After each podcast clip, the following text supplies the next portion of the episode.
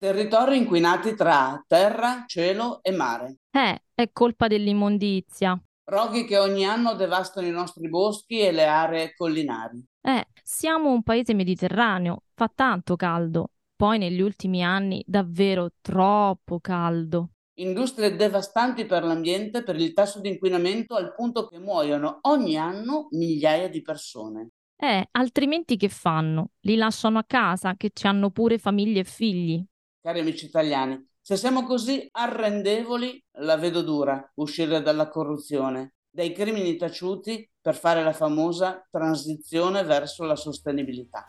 Ma lo sappiamo davvero cos'è la criminologia ambientale?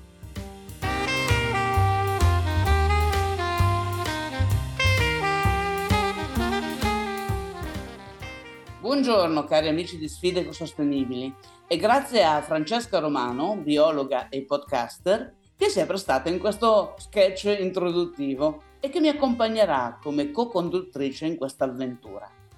E oggi è con grande gioia che abbiamo come nostro ospite Francesco Paolo Esposito, criminologo forense, docente e giurista, la persona giusta alla quale chiedere che cos'è la criminologia ambientale e perché ha tanto successo in Italia e nel mondo. Ciao Francesco, grazie per essere qui con noi oggi. Buonasera, ciao a tutti e grazie, grazie per l'invito. Allora, la risposta non è semplice, la risposta non è neanche univoca. La definizione di criminologia ambientale è oggi ancora piuttosto complessa. Questo perché il comportamento degli offender, ovvero di coloro che commettono eh, reati, sono tanti e mutevoli eh, nel tempo. La criminologia ambientale è un termine generico utilizzato per definire i crimini contro la biodiversità, la flora, la fauna, le risorse naturali, i rifiuti, come avete detto eh, prima nello sketch, e anche i rifiuti eh, pericolosi, le sostanze vietate, molto eh, pericolose, e in generale la qualità ambientale e quindi della vita. In Italia abbiamo casi eclatanti come i roghi nelle discariche abusive che ogni estate annullano l'effetto scenico dei fuochi d'artificio. Perché, Francesco, succede tutto questo? Succede per diversi motivi, ne possiamo, ne possiamo vedere qualcuno. Innanzitutto quelli che per noi sembrano rifiuti, spazzatura, sono contanti per le mafie, per la criminalità organizzata, nazionale e internazionale. Quindi quando noi parliamo di rifiuti parliamo dei bancomat delle mafie, perché i rifiuti si producono, si devono smaltire, devono essere ritirati davanti alle nostre case con la raccolta differenziata oppure nei cassonetti. Devono poi subire un processo di certificazione e di documentazione, specialmente quelli eh, pericolosi. Quando vi è un'economia eh, del genere, alla luce anche del fatto che il consumo di eh, prodotti anche usa e getta eh, di plastiche, eh, di cibi precotti, cucinati direttamente in contenitori, ha portato un aumento sempre più del quintali, delle tonnellate di spazzatura e dove si entra con eh, la raccolta differenziata che noi amiamo e che è virtuosa, abbiamo una nuova economia pulita, eh, nella maggior parte dei casi dove le mafie possono intervenire e controllare un pezzo in più della filiera che permette loro anche di eh, riciclare e di essere apparentemente legali. Noi vediamo le spazzature, noi vediamo i roghi, noi vediamo un sacco di queste situazioni situazioni, specialmente negli ultimi vent'anni, dalla terra dei fuochi alle varie crisi dei rifiuti, mi viene in mente Roma, Napoli, Palermo, e ci preoccupiamo. Oltre questo ci sono tutti quei rifiuti che non si vedono, che magari eh, sono dichiarati eco-sostenibili, eh, ecoballe, ecocompatibili, quindi ok, e magari di notte con un giro di bolle, un giro di carte partono con i treni merci appunto notturni da qualche stazione del nord, penso alla stazioni eh, secondarie attorno Como per andare nei Balcani e soprattutto in eh, Bulgaria, penso al comune di Pleven. Abbiamo dai porti eh, d'Italia, dove noi lo sappiamo, tutte le merci legali passano dai porti, cosa molto semplice e quasi scontata, ma anche tutte le merci illegali passano dai porti, allora troviamo i rifiuti quasi legali o pressoché legali, perché c'è sempre una parte di rifiuto spesso da parte della criminalità inserito all'interno di quello legale, oppure i rifiuti illegali, dicevamo, partono dai porti e vanno in Africa. Pensiamo al Senegal, pensiamo al Camerun, pensiamo al Mali, pensiamo a quelle rotte che nascondono alcuni flussi eh, in mezzo magari a le barche che pescano il nostro pesce eh, in offerta eh, di origine extraeuropea. Ecco. Beh sì, sì, queste rotte internazionali le conosciamo, eh? come per esempio la storia dell'estrazione dell'oro e il conseguente inquinamento da mercurio in America Latina, per esempio, per dirne una. Sì, questa è una storia che lascia davvero sconvolti, sia per la triste sorte a cui è destinata una grossa fetta della foresta pluviale tropicale, che come sappiamo è uno dei patrimoni naturali più importanti per il nostro pianeta, sia per le deplorevoli condizioni di lavoro e di sfruttamento di minori che continua ad alimentare il mercato dell'oro. Ecco, com'è possibile che unendo le forze non si riesca a mettere fine a questo scempio? Possibile che gli interessi economici possano essere più importanti della propria salute? Questo tema è molto delicato e complesso. Eh, partiamo da una battuta. L'America Latina, il Sud America, è uno dei continenti meno calcolati, meno considerati nel nostro pianeta. Quindi già partiamo da una situazione di svantaggio, situazione di povertà, una situazione di corruzione diffusa, una situazione eh, di eh, democrazie al governo nel Sud America che vedono anni e anni eh, di eh, presidenti eh, fantocci, governi fantocci e situazioni che noi purtroppo abbiamo visto nei telegiornali penso anche eh, alla Colombia, eh, penso ai narcos in Messico, penso agli attentati e alle dittature. Questi temi sono fondamentali, i temi che riguardano la geopolitica e la socialità eh, nel Sud America sono fondamentali perché lo dice anche l'Interpol. I crimini ambientali in Sud America attaccano la biodiversità, le risorse naturali, la qualità ambientale e la qualità quindi della vita e della felicità di tutti i cittadini. Per quanto riguarda i metalli pesanti, il mercurio è considerato eh, molto pericoloso, tra i più pericolosi per l'ambiente e la salute a causa di una capacità di biomagnificazione, cioè, ovvero qui la biologa spiega molto meglio eh, del criminologo il processo di bioaccumulo delle sostanze tossiche che aumenta man mano che sale il livello eh, successivo eh, del eh, e questo fa sì che alcune sostanze, come ad esempio eh, l'arsenico, sostanze cancerogene per eh, l'uomo, amplino il loro spettro eh, di intervento eh, di morte, di inquinamento e di male nella terra dei fuochi, ad esempio, è presente una stessa biocontaminazione dovuta a metalli pesanti. Arsenico in quelle aree, in provincia di Napoli, il comune di eh, Giuliano ha riscontrato un livello eccessivo fuori da ogni limite di mercurio. Allora facciamo una, una analogia. Terra dei fuochi, mercurio, metalli pesanti. Sud America, mercurio, arsenico, metalli pesanti. Questo ci fa dire che le mafie rendono il Sud il nostro Sud America. Questo fa sì che sfruttare la terra sia la morte eh, sociale. Questo ci fa dire che le mafie vogliono le persone povere e per questo motivo e molti altri forse la green eh, criminology non è così raccontata tutti i giorni perché se andiamo sull'autobus e qualcuno ci scippa la borsa lo vediamo immediatamente. Se qualcuno coltella il territorio si fa fatica a capirlo e ad accorgersene. La criminologia ambientale in realtà ha contribuito a identificare e forse a prevenire comportamenti dannosi per l'ambiente che tempo addietro diciamo che non erano conosciuti. Nel male che fanno una minuscola percentuale di bene c'è. Puoi raccontarci qualcuno di questi casi?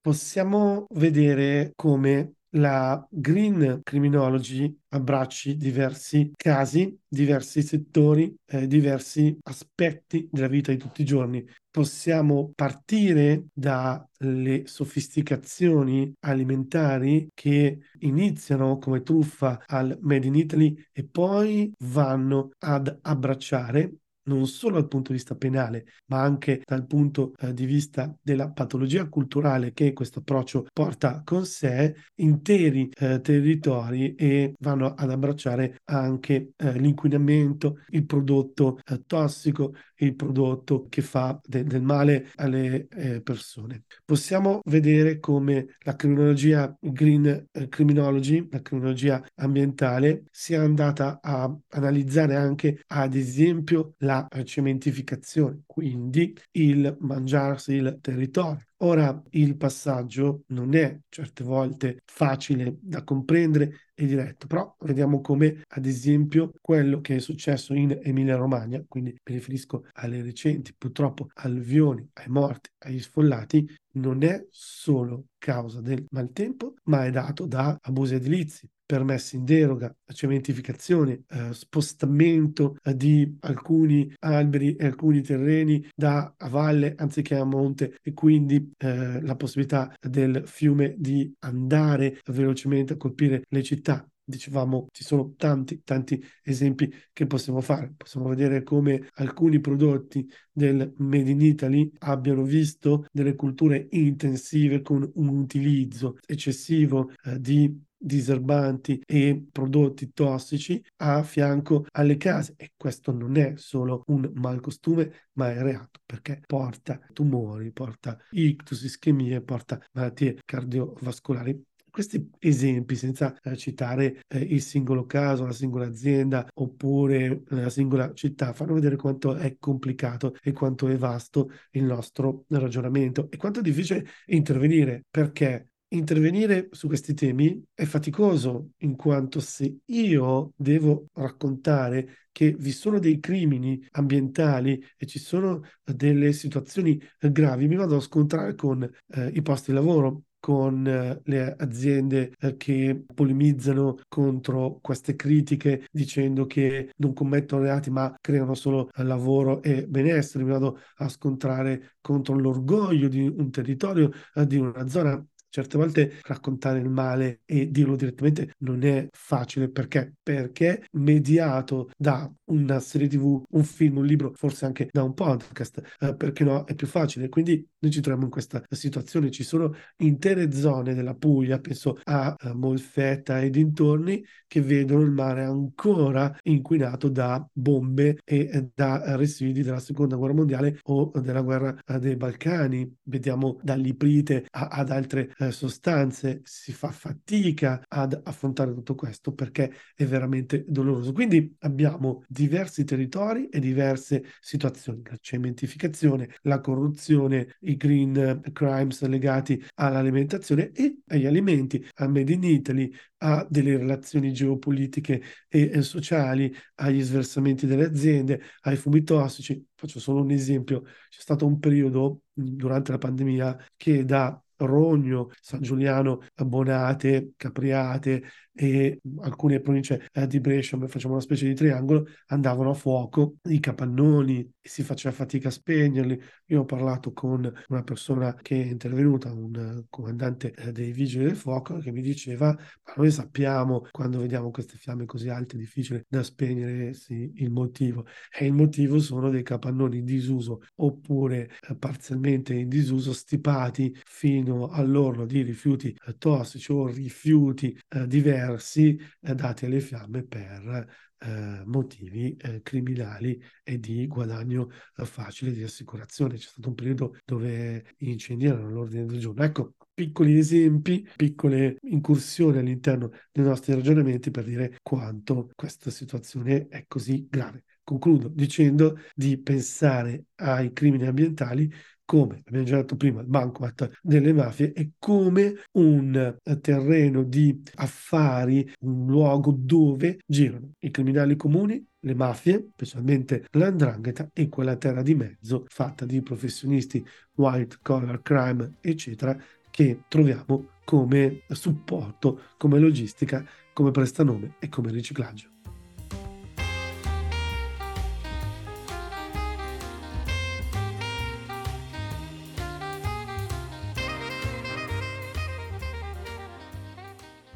Francesco, cambiamo adesso argomento. Come saprai, ultimamente si sente sempre di più parlare di intelligenza artificiale. Ecco, nell'ottica della sostenibilità, che apporto può dare questa nella lotta al crimine ambientale, dal tuo punto di vista? Questa è una domanda molto bella, molto fresca. Tutte le tecnologie, se usate bene, danno grande aiuto alla lotta contro la criminalità e specialmente nel nostro campo che è così vasto, così complicato, così difficile. Penso ad esempio all'intelligenza artificiale che permetta agli inquirenti eh, di scandagliare velocemente, di trovare delle informazioni finanziarie penso all'intelligenza artificiale eh, che possa permettere ai droni eh, di fare alcuni rilievi, alcune operazioni, alcuni video, alcune foto su alcune eh, discariche, alcuni plessi e alcune zone oggetto di crimine ambientale. Penso anche all'intelligenza artificiale che ci dà la possibilità di elaborare più velocemente i dati in generale con le varie eh, declinazioni, i droni, le ricerche, i documenti, gli studi, eh, l'analisi dei dati, i video, l'elaborazione eh, video, le intercettazioni, insomma, eh, la fonetica forense, insomma, i campi sono vasti. Una bella domanda questa perché se le polizie hanno l'Alfa Romeo Giulietta oppure hanno la Panda, la Pandino dei carabinieri qua nel mio paese, spesso nei box eh, le mafie hanno il BMW. Quando la polizia avrà il BMW, le mafie avranno l'elicottero. Quando la polizia avrà l'elicottero, le mafie saranno già su Marte. Quindi noi operatori possiamo davvero prendere tanto di intelligenza artificiale, tant'è che io posso fare questo spoiler, sto studiando moltissimo eh, l'analisi della scena del crimine eh, attraverso il visore e la realtà eh, virtuale e la realtà aumentata, la realtà per tutto ciò che è eh, ricostruzione 3D e oltre, invece la realtà virtuale, il visore per tutto ciò che riguarda l'analisi del crimine con lo stesso. Provate a pensare qui, eh, vi lascio con questa, con questo invito provate a pensare quanto può essere eh, importante ricostruire la storia di un, di un sito eh, finalmente sequestrato alle mafie con il visore per eh, sia ricostruire cosa è accaduto, anche per fare poi prevenzione e formazione ai vari operatori, siano essi in divisa oppure magistrati oppure addetti ai lavori come me. Poi c'è anche il bioterrorismo che eh, personalmente penso sia veramente preoccupante. Sì, Rossana, sono d'accordo con te. Credo che nasconda degli scenari davvero inquietanti. Una cosa da non sottovalutare è la facilità di reperimento e di produzione dei microrganismi patogeni rispetto a ciò che serve per comporre un'arma chimica o nucleare. Ecco, come può la comunità scientifica e medica prepararsi per fronteggiare il bioterrorismo e sviluppare metodi di rilevamento precoci? La storia dell'essere umano è una storia di amore purtroppo malato con eh, il bioterrorismo. Fin eh, dall'antichità noi esseri umani abbiamo utilizzato bioterrorismo. Oggi possiamo attentare, possiamo sabotare, possiamo creare stragi o minacce eh, volte a creare panico, isteria di massa attraverso il bioterrorismo. La soluzione è sempre quella che noi raccontiamo eh, tutti i giorni. Divulgazioni divulgazione, divulgazione e uno studio scientifico che dia il supporto al legislatore per quanto riguarda il uh, codice uh, penale. Quindi la divulgazione per contrastare anche le fake news, ricordiamo tutti i virus scappati da, dai laboratori recentemente, no? uh, quindi contro le fake news, a favore della legge con uno studio scientifico a fianco al eh, legislatore, anche perché, come diceva Francesca, qua siamo di fronte a armi chimiche, armi nucleari. Oggi il bioterrorismo è molto più semplice eh, rispetto a prima, quindi ci vuole grande attenzione, grande eh, cultura. Inoltre possiamo dire che più parliamo dei crimini ambientali in senso generale, più ci sarà una cultura che andrà a lavorare anche sul bioterrorismo, bioterrorismo che merita un discorso lungo a parte, visto anche i recenti fatti e purtroppo la guerra tra Israele e Hamas che coinvolge la Palestina.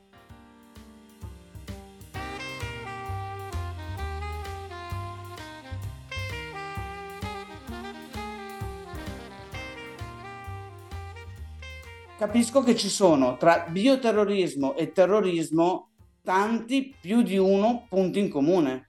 Sì, ci sono uh, più punti in comune. Certo, non possiamo fare una sovrapposizione dei due terrorismi. Spesso i terroristi sono anche bioterroristi, ma non è detto perché il bioterrorismo ha bisogno di tempo, ha bisogno di malattie, ha bisogno eh, di soggetti che nel tempo si ammalano e ha bisogno di spazio per produrre la propria opera malefica. Il terrorista di solito vuole il terrore subito con gesti eclatanti e non ha neanche eh, la eh, fiducia, la certezza di vincere il terrore si basa sul terrore. Bioterrorismo ha bisogno di più tempo e quindi non sono uh, concetti sovrapponibili, ma abbiamo bisogno di uh, tanto tempo, tanta divulgazione e tanto uh, lavoro per capire questi fenomeni, anche perché il CDC, il Center for Disease Control and Prevention, fa un grande lavoro e quindi gli atti di bioterrorismo sono pressoché zero o quasi zero, ma i criminali sono sempre tecnologici e sono sempre un passo avanti a noi. Francesca, se sei d'accordo a questo punto, su questo tema facciamo un altro podcast insieme a Francesco Paolo Esposito perché abbiamo scoperchiato veramente il vaso di Pandora. Direi che la complessità merita un approfondimento. Sì, Rossana, sono d'accordo con te e volentierissimo. Quando vuoi io ci sono. Bene, Francesco, dopo tutte queste domande vorrei concludere chiedendoti, dopo tanti anni di esperienza in questo campo, avresti dei suggerimenti concreti su come riuscire a coinvolgere maggiormente il pubblico, su come sensibilizzarlo verso la criminologia ambientale? Suggerimenti sono tre. Uno, divulgazione attraverso delle storie. Con le storie riusciamo a far capire alle persone alcuni problemi e intanto ci infiliamo anche i concetti criminologici, biologici delle nostre eh, scienze. Due, dire le cose come stanno. Solo illuminando il buio eh, si può sconfiggere il male, è inutile lamentarsi, non me ne faccio nulla di un bel panorama se quel panorama è inquinato se nel frattempo mi viene il tumore. Quindi nessuno si offenda, nessuno proloco si deve offendere, nessun prodotto eh, tipico viene maltrattato quando si parla di eco-crime, anzi più eh, parli di un territorio e guardi anche al male, più stai facendo divulgazione Inoltre dobbiamo aiutare il legislatore quando decide le pene di inserire questo lavoro di eh, repressione all'interno di un ragionamento scientifico complesso con una grande prospettiva e molto molto eh, puntuale. Beh, allora direi evviva il podcasting, perché questo è il posto giusto per raccontare le storie e per approfondirle senza spaventare nessuno, ma facendo informazione. Bene, Francesco Paolo Esposito, grazie, grazie di cuore per il tuo tempo, per tutte le informazioni che ci hai dato e per essere stato con noi. Grazie a voi, grazie a chi ci ascolta, è stato davvero un onore essere qui oggi. E grazie a Francesca Romano per la sua presenza, per questa bella avventura che stiamo vivendo assieme e ci siamo già dati appuntamento alla prossima puntata. Grazie Rossana, grazie a te per l'opportunità e alla prossima allora, dai, ci sentiamo presto. E noi, cari amici di Sfide Ecosostenibili, restiamo in contatto, seguiteci sui nostri social e naturalmente ci sentiamo alla prossima puntata. Ciao!